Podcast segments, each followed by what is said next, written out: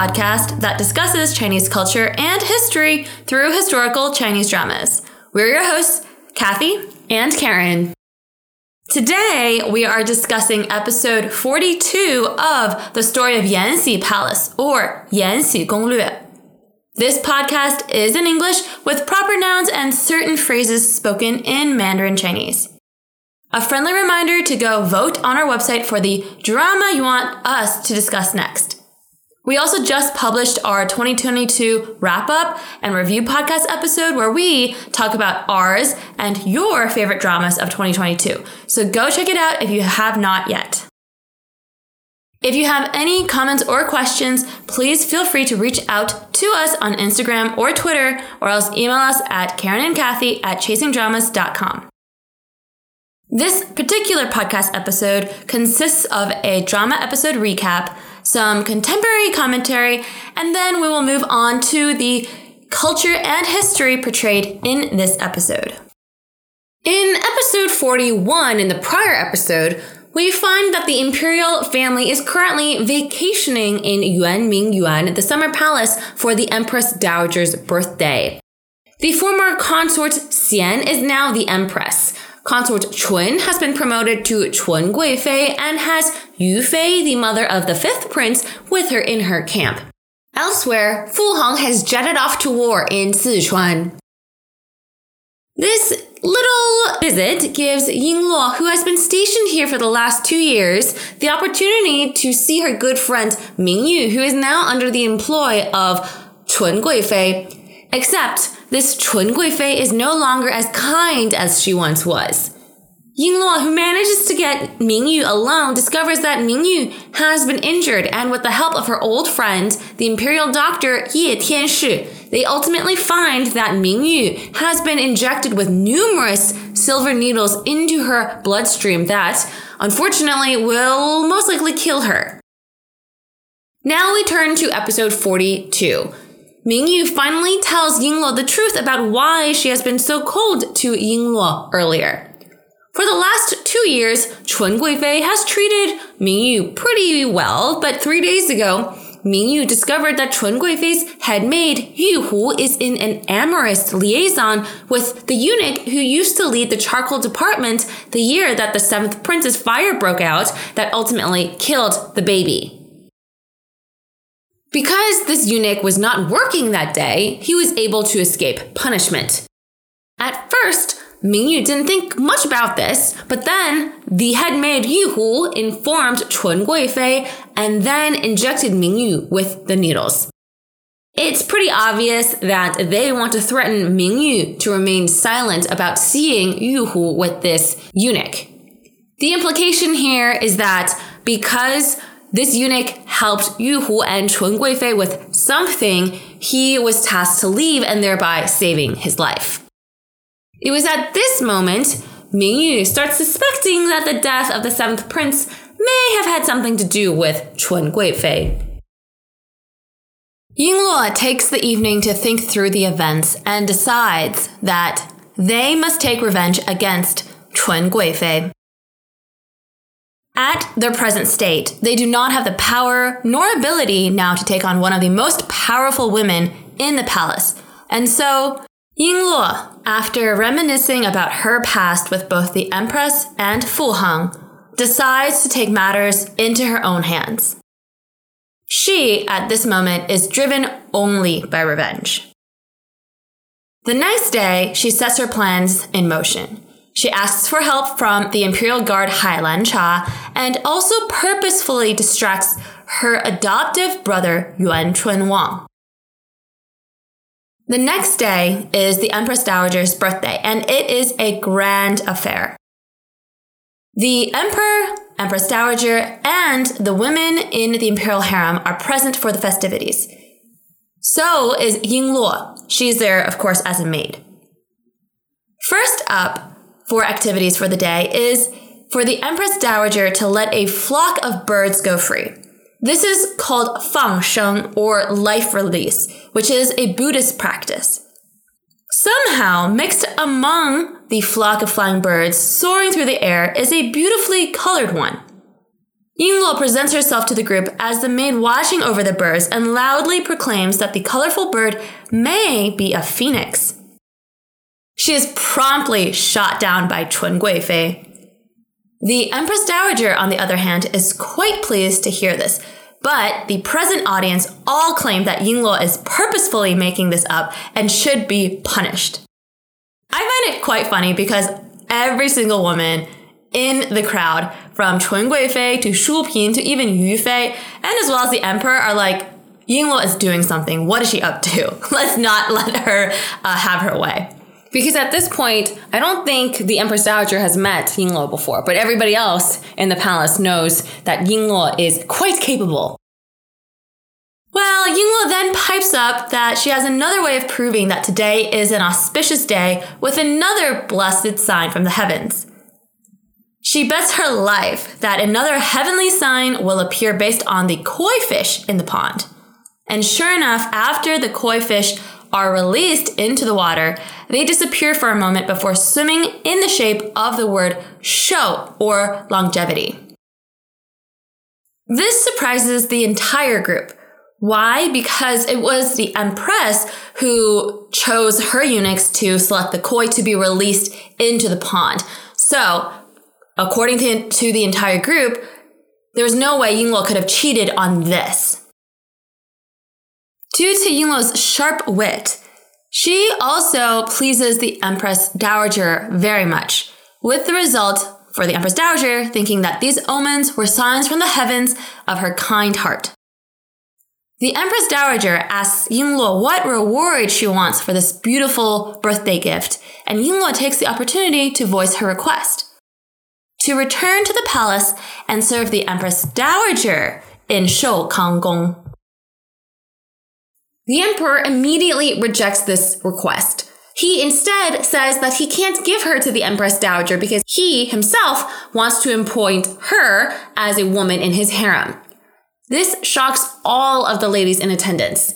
The Empress Dowager thinks that Yingluo is worthy of the Guiren title or noble lady, which honestly is quite high. And before anyone says anything else, though, Yingluo promptly thanks the Empress Dowager for this title and blessing. In this moment, she also wonders if she can make another request. She asks for Mingyu to come serve her in the palace. This obviously displeases Chun Guifei, and you can see her eyes turn into slits to show her displeasure. And with that, Ying Yingluo is given the title of Noble Lady Wei or Wei Guiren. In my humble opinion, I do think that this entire episode or this entire scene is rather contrived.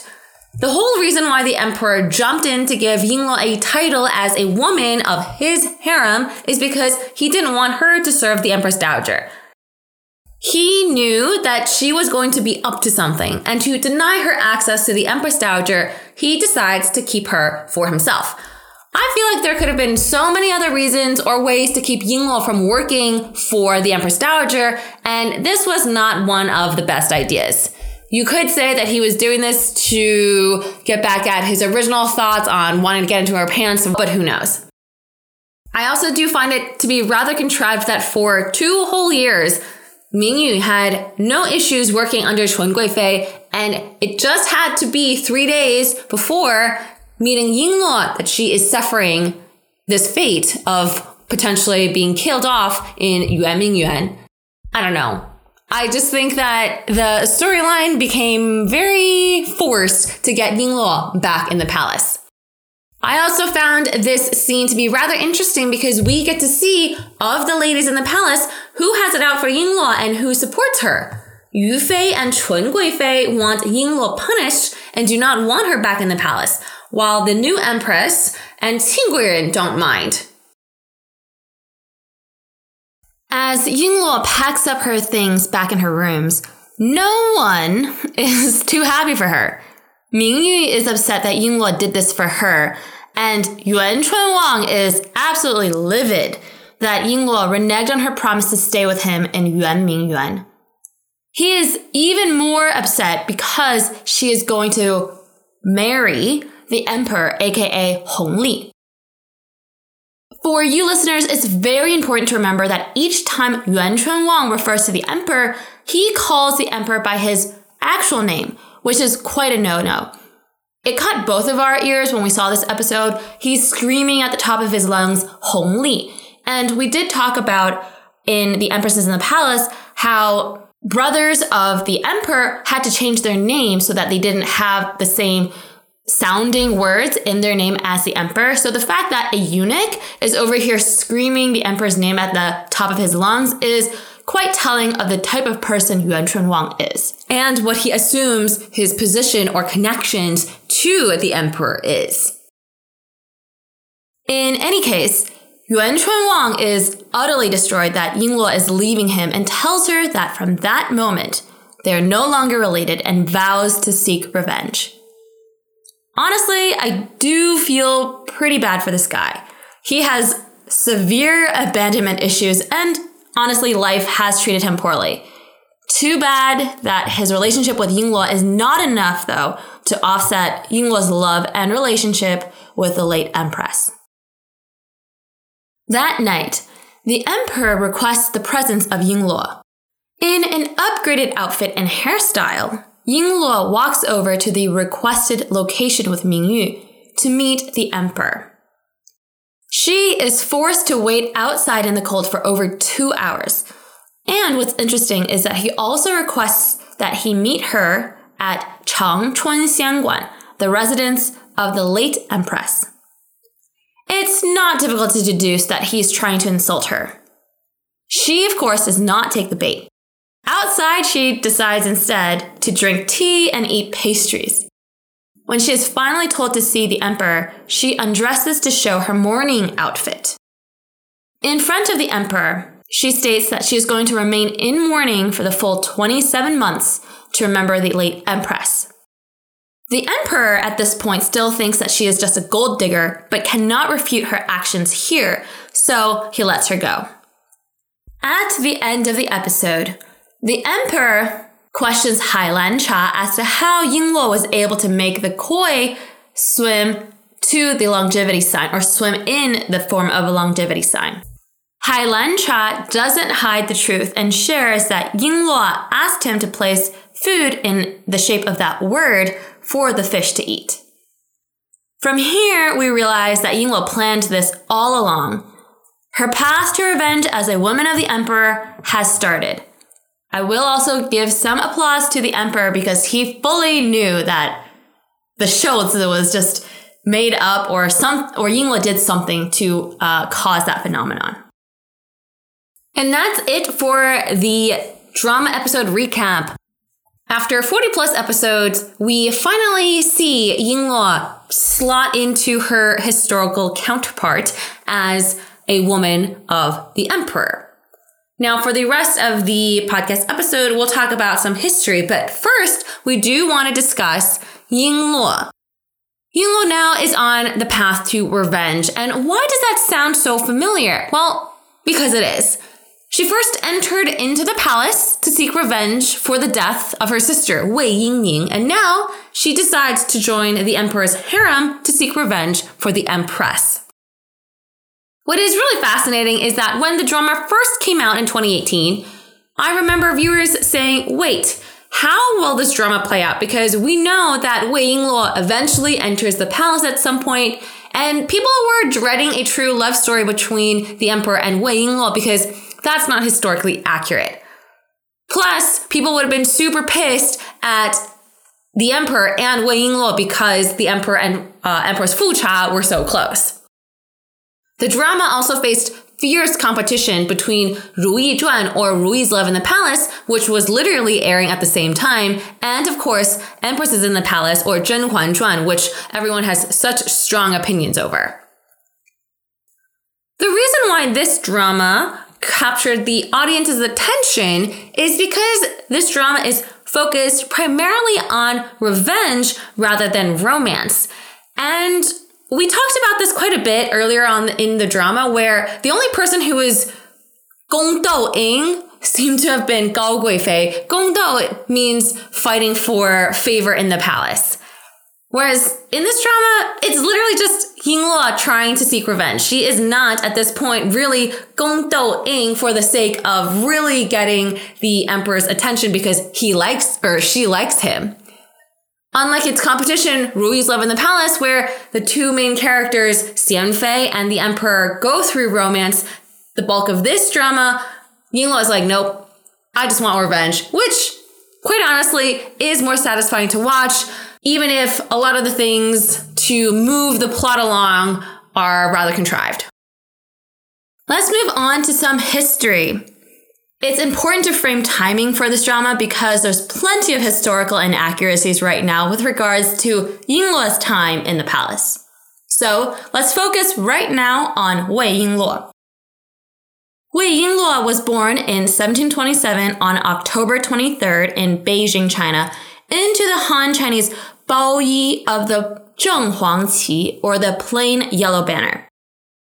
Wikipedia has it wrong that she was born into the bordered yellow banner. Her family was promoted to that banner after she became consort.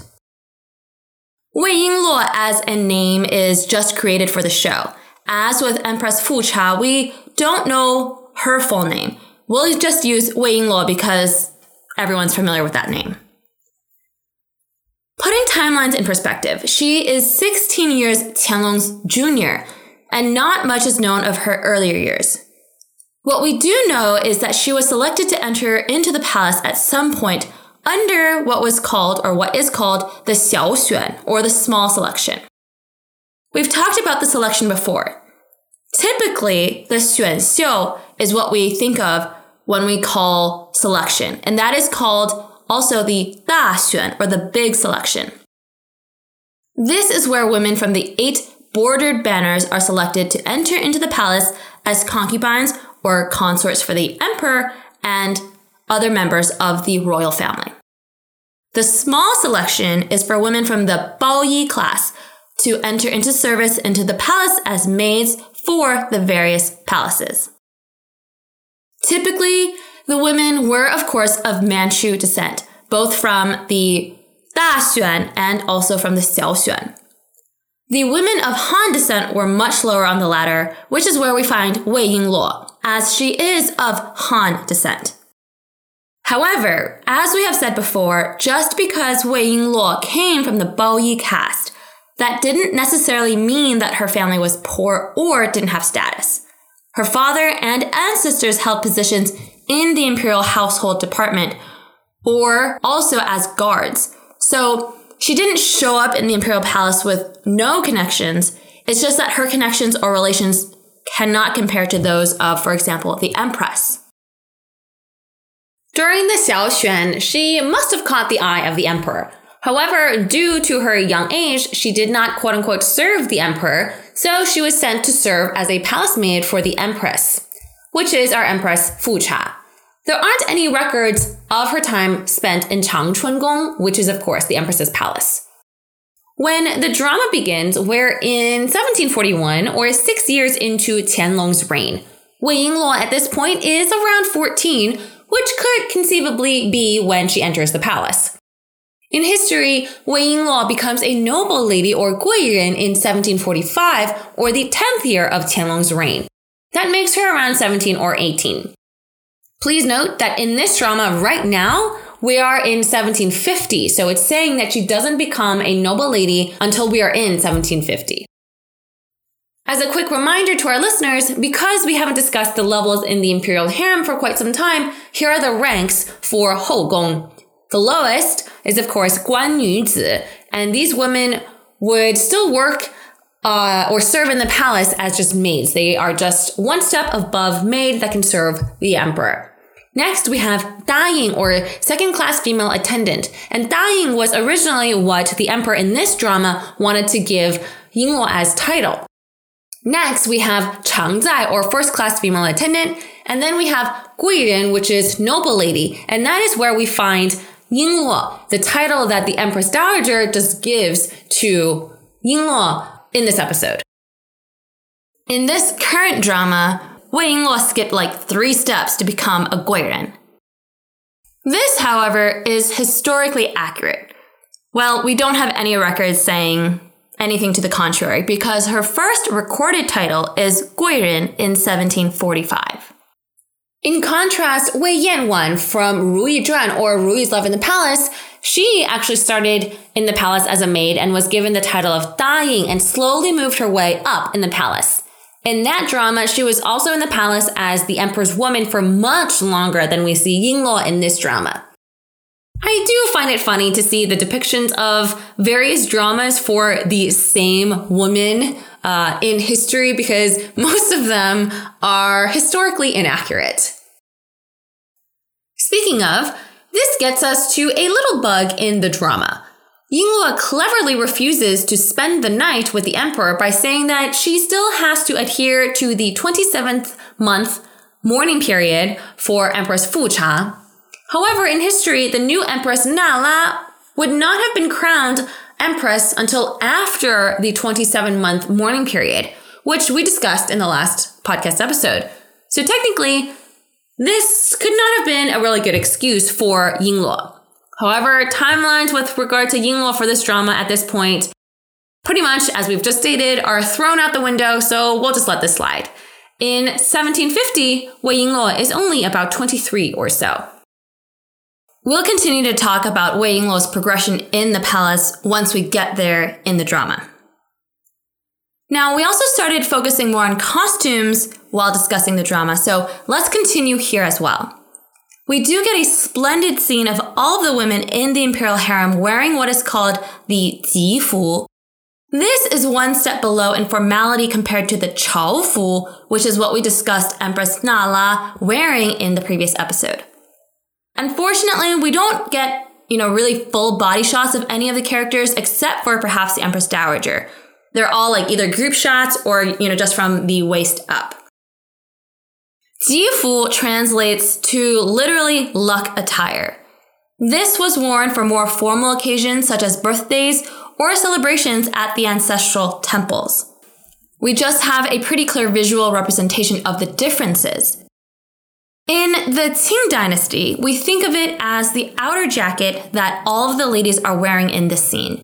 It is typically black or a dark navy color with a circle on the chest, two smaller circles on the shoulders, and then the two circles between the waist and the knees. Please note that the women also wear a collar, which we discussed in last episode as well. For this drama, the costume designers did quite a bit of research to replicate several Qing Dynasty Chaofu and Jifu for this drama. If you compare what the ladies wear in this episode. It is formal, but as I mentioned, not as formal as the Empress's court attire in the previous episode. I read that what Chun Guifei is wearing is called the Hu Die Ju Hua Wen, which translates to butterfly chrysanthemum image. We can see both in the large circle on her chest. However, I can't quite make out what the bird is. As for the Empress, she has dragons on her chest. It's the same for the emperor. The other women in the imperial harem mainly have flowers for their embroidery, which fits their rank. For this scene, this is the Empress Dowager's most formal attire that we see in this drama. I couldn't find a historical counterpart, but someone online compiled this list and called it a 黑底金线绣花吉服, which translates to black base gold thread flower attire. We don't see the normal dragon here, but I do want to note that the Empress Dowager is allowed to wear dragons. We have seen the ladies wear jifu separately, but this is one of those grand affairs where the imperial harem is out in force, standing together. Please pay attention to the headdresses of each of the ladies too. I feel like they are slightly more formal with more gold and jewels. And please compare this to what the ladies were wearing to say the next episode. On a side note, I rather like Wei Yingluo's current maid outfit. It stands out, but not too much, and I don't know if it was purposeful uh, to complete like the mourning period as well. It is in white, but not outstanding or outlandish. Lastly, just a super quick note on the two locations mentioned in this episode. Jiuzhou Qingyan Dian was indeed the emperor's sleeping residence while at Yuanmingyuan. It became the primary residence for the emperor during the reign of Emperor Yongzheng. It then became the favored residence for Qing dynasty emperors. Emperor Yongzheng actually died at Jiuzhou Qingyan Dian. It is located on a small island on the south side of Yuanmingyuan. Looking at a map, it is right after the entrance and a small lake. Changchun Xianguan, which is where, of course, in the drama is mentioned that this is where the previous empress lived, is located very close to Jiuzhou Qingyan Dian, just southwest of this particular palace. Unfortunately, Jiuzhou Qingyan Dian was destroyed during the Second Opium War in 1860, but the remnants are still visible at that location.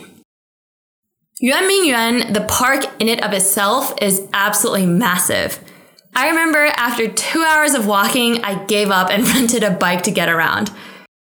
I thought, how on earth did people travel in this park? And as I'm saying this right now, of course they didn't. The maids and eunuchs walked around. Everybody else had carriages or palanquins. So that was my own question answered in this discussion. but if you haven't visited, um, it is a spot to go check out in Beijing. It is quite a breathtaking sight. And that is it for today's podcast episode. Friendly reminder if you're looking for sites to watch Chinese dramas and you're in the US, please head on over to our sponsor, Zhibao TV. It is a free service that has a selection of Chinese dramas and movies to watch with English subtitles. You can stream it through their website, Xumo, X-U-M-O, or else you can access it on TV if you have Xfinity or Cox Contour. They also launched on Sling TV. Once again, all of this is free. Thanks again so much for listening, and we will catch you in the next podcast episode.